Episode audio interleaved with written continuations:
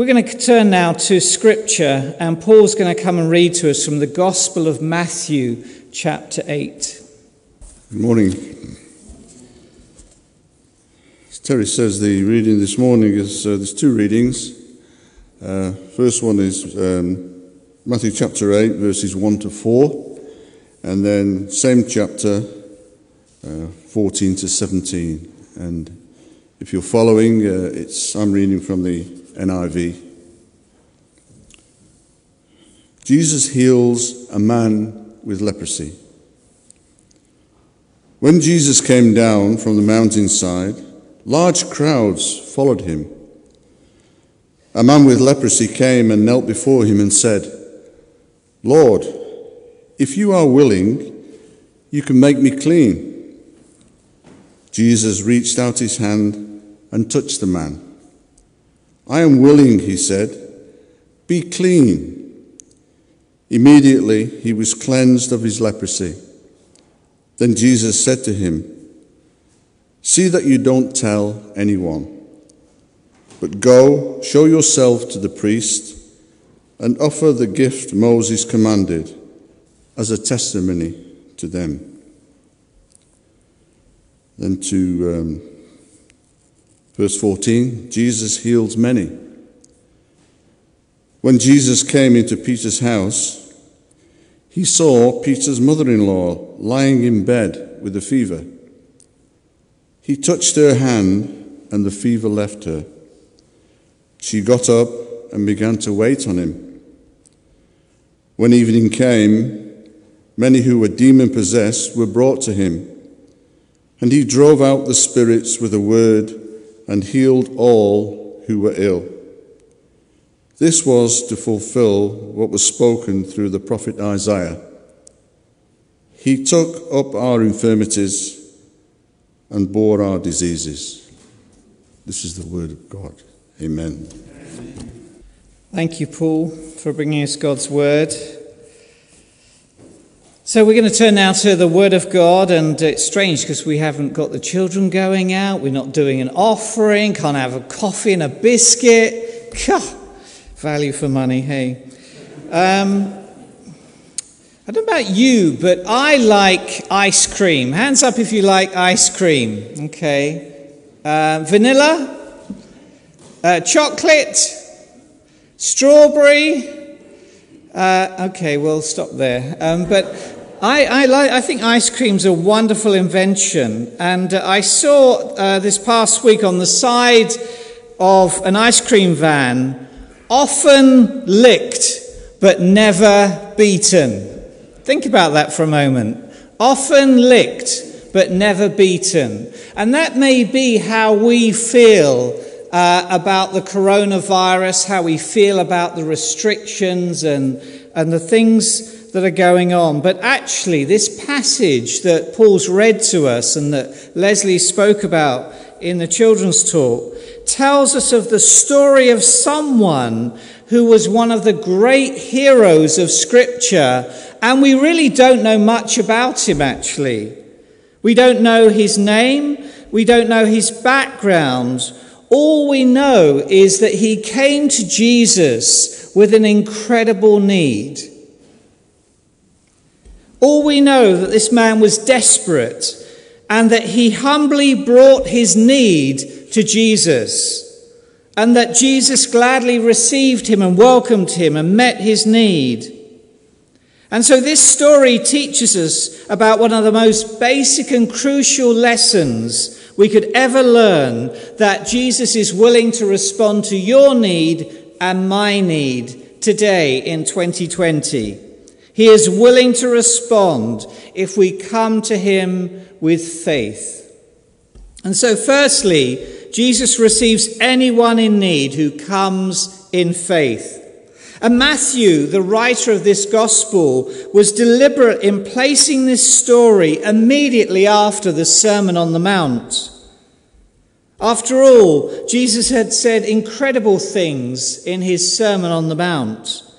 And Matthew tells us when he had come down from the mountain, great multitudes followed him. So there, there was a throng of crowds, great multitudes. And this man, this leper, suddenly forces him his way through the crowd, and it just carves out like a kind of channel in which he can walk. He was the dreaded leper, and no one wished to be near him nor touch him. Uh, the Bible expositor William Barclay wrote this about this man's disease: "There never has been any disease which so separated a man from his fellow men as leprosy did. And it might begin with little nodules that ulcerate on the skin, develop a foul discharge, the eyebrows begin to fall out, the eyes become staring, the vocal cords create a hoarse voice, and the hands and feet always ulcerate because leprosy takes away the nerve ending, so you can't feel. You can burn your hand on a stove and you wouldn't feel it." And the leprous man would be the closest thing we could think of to the walking dead. The Old Testament commanded that if a man contracted leprosy, his clothes should be torn, his head bare, and he shall cover his moustache and cry, "Unclean, unclean." He shall be unclean. But this man saw Jesus, and he was relentless in his pursuit of following him. And this is what makes this poor man's faith outstanding. He was single focused. Look at carefully at what Matthew says about his demonstration of his faith. Notice that he came forward. Friends, we need to step up and step forward in this time. And this man is incredible because he knew that he would be an outcast. He knew that he would be dirty. But he'd heard about Jesus, and nothing was going to stop him from meeting him. He had healed all kinds of sickness, was what this leprous man had heard. All kinds of disease among the people. And after hearing this, he completely forgot about himself. And you might feel just a little bit of a twit wearing a face mask. You might feel indifferent in a world that often rejects Christianity, talking about going to church, meeting the Saviour. We need to forget about ourselves and concentrate on who is before us. The risen Saviour, the King of the universe. He had faced shame and humiliation, public rejection, but he came forward no matter what. No one brought him, no one encouraged him. He was compelled to meet a Saviour. Secondly, he came forward reverently, respectfully. The Bible tells us that he came and worshipped Jesus, and that's what we're here to do, whether we're online or in this congregation. We're coming forward, and the Greek word is proskuno, which means to lean forward, to kiss. It's a beautiful analogy, an incredible analogy of kissing forward towards someone. It meant to do this as an act of homage, of honour. And the word, um, I dare to wonder if this actual man fell before Jesus and literally went to kiss his feet, which would have been a great alarm to the crowd because it would have made Jesus ceremonially unclean. And he called Jesus Kurios, Lord. So by your words and your actions, you declare who is in your life and who's not in your life. And so he came forward, he was reverent, and the leprous man acknowledged Jesus' power. Hear this. He said, "Lord, you can make me clean." I love it. This man honoured Jesus. "If you want to, Lord, you can sort this out." And now that's healing from leprosy. Being made clean, because the one who had it was ceremonially and socially unclean. He knew that if Jesus had touched him, Jesus wouldn't be able to go to the temple for a number of days. And Jesus, who has all authority and power, not only physically, but ceremonially, reaches out to this man. He demonstrates with great faith, be clean. Lord, if you're willing, you can make me clean. So we come forward with faith, and we need to do that ourselves actually every single day of our lives. Because the old, the old part of us wants to walk away. They talk about the trouble with an altar, this is a table, not an altar, is that the living sacrifice wants to crawl off. And we're like that. We want to crawl off. The ego wants to dominate. And we need to sacrifice and crucify the ego to make Jesus Lord. And that's what we're going to do with bread and wine later on. So secondly, Jesus is willing to meet the need in verse three. No one touches a leper. And the Old Testament warns in Leviticus five three that you will be unclean and guilty. If he touches human uncleanliness, whatever uncleanliness, you're defiled. Even if you're unaware of it, even if someone brushes up against you, you are guilty. It makes you guilty. And Jesus reaches out and he touches the man. This is extraordinary. All the crowds see this. And yet Jesus touches him knowingly, lovingly, deliberately. And I believe that God is letting us know in that, that if we come to the throne of grace this morning, in the same way as this leprous man, no matter what our condition, what the aching of our heart or our minds or our spirits, how perhaps deplorable we have been, no matter how great our need, we will find a Saviour who reaches out with his divine touch. Someone who loves us greatly and will receive us with great compassion. Jesus is willing to meet your need and mine, friends. Thirdly and finally, Jesus sees Peter's mother-in-law. Well, there's a temptation about mother-in-laws. Hmm. I am blessed. I spoke to my lawyers and they said I could say that. There are two people in these verses that Paul read to us, the leprous man and Peter's mother-in-law. She's got a hot fever. And in those days, if you were unwell, you didn't just take your day off. You had to be kind of so seriously ill to lie down. You would still work if you were unwell. She was that seriously ill. Uh, that part of Jordan was marshland where malaria is very strong.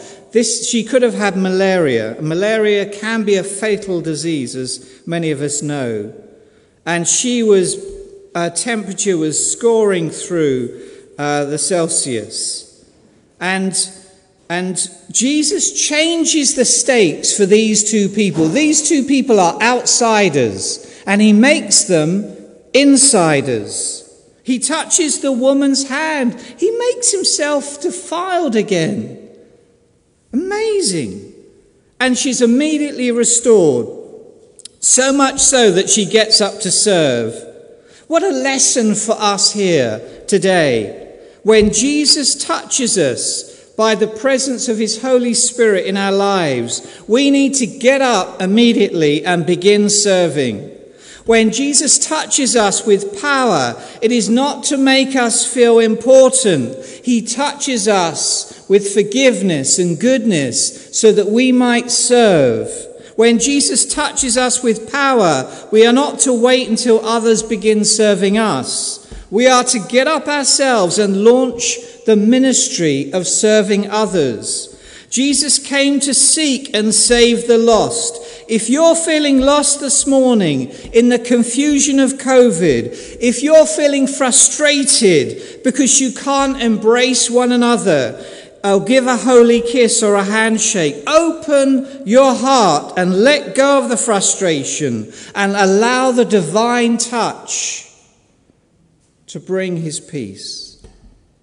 Make room this week for God's touch. Coles reminded us um, in the past week, in Psalm twenty-seven, we need to gaze upon the Lord. There is no better remedy or medicine for the soul, friends, during COVID nineteen than gazing at the Lord. He is the one that will only provide peace in this time and the beauty of the Lord.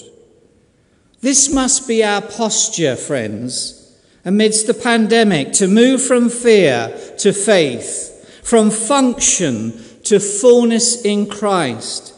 The psalmist says, be strong and wait for the Lord.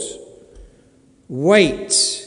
Have faith deep enough to pray for one another. Boy, prayer, the gift of prayer, is such an act of love that you remember another during this week and you lift them to the throne of grace. Prayers are such a beautiful act of giving of love. Please pray. Please continue to pray for one another. It is the most loving of acts you can do because it's unseen often, but God sees it. So this leper was healed to serve. The woman was restored to serve, and she waited on them as a demonstration of the power of Jesus. We, you and I, have been redeemed to serve. Jesus came to reverse suffering, and suffering is a result of the problem of sin. Jesus brought the kingdom of heaven to reverse the cycle of suffering and death. Let us put on the attitude to serve. You can't truly serve God without worship. Daily acts of praise. But you can't simply worship without service, without action. Service rejoices in God's favour of the lepers and the woman with a fever. He rejoices to make the outsider the insider, and those who pretend at being insiders, they're outsiders. I want to finish with this story of, I think is a miracle, um, just to remind us that we worship the miracle-making God. It, it's a story that came from uh, Time magazine. And it's a story of a private plane that was flying over, it's a true story, Los Angeles. And very sadly, the eighty-year-old pilot had a sudden heart attack and died at the controls of the plane. And there was another passenger in the plane. Without a moment's hesitation, the passenger, who was sixty-nine years old, Charles Law, who had never flown a plane before, took over the wheel of the Cessna one fifty and landed it safely at Upland, California. I don't know how he did it, said the police sergeant, John Cameron, who led a con- convoy of ambulances and fire engines to the airstrip. It was a miracle. It certainly was. After he had landed, Charles Law had to be led gently from the plane, not because he was overcome with shock. He was blind.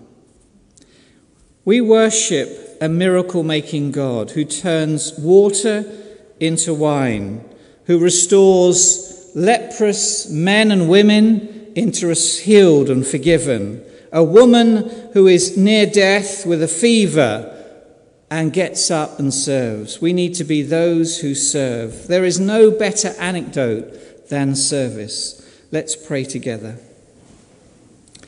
Father God, thank you so much for your love to us. Thank you for this amazing passage in Matthew chapter eight that reminds us that you will touch the untouchable. You will welcome the unwelcomeable. You love the stranger. You love the unclean. But you don't just leave us where we are. You transform our lives, Lord. God, help us to open up our hearts this week Fill us with love. Take away the angst. We see so much angst across society, so much friction, so much short-temperedness. Breathe your peace. Breathe your love. Breathe your trust.